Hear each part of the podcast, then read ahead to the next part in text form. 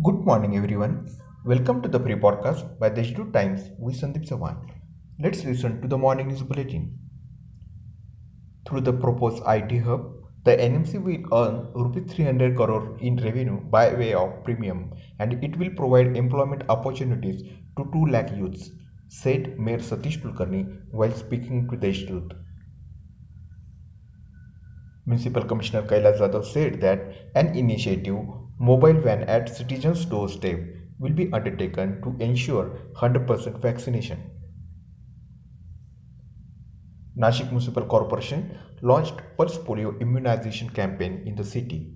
Over 1000 polio booths were set up while 44 mobile squads were deployed to reach the maximum children.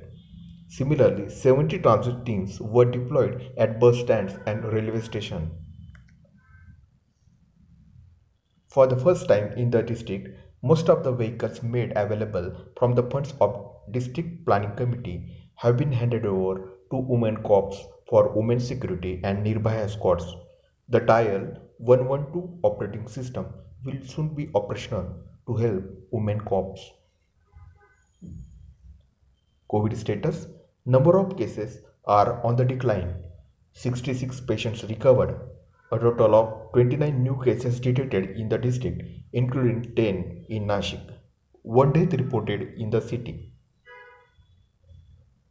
That's all for today's important news. For more, visit the Deshdoot website.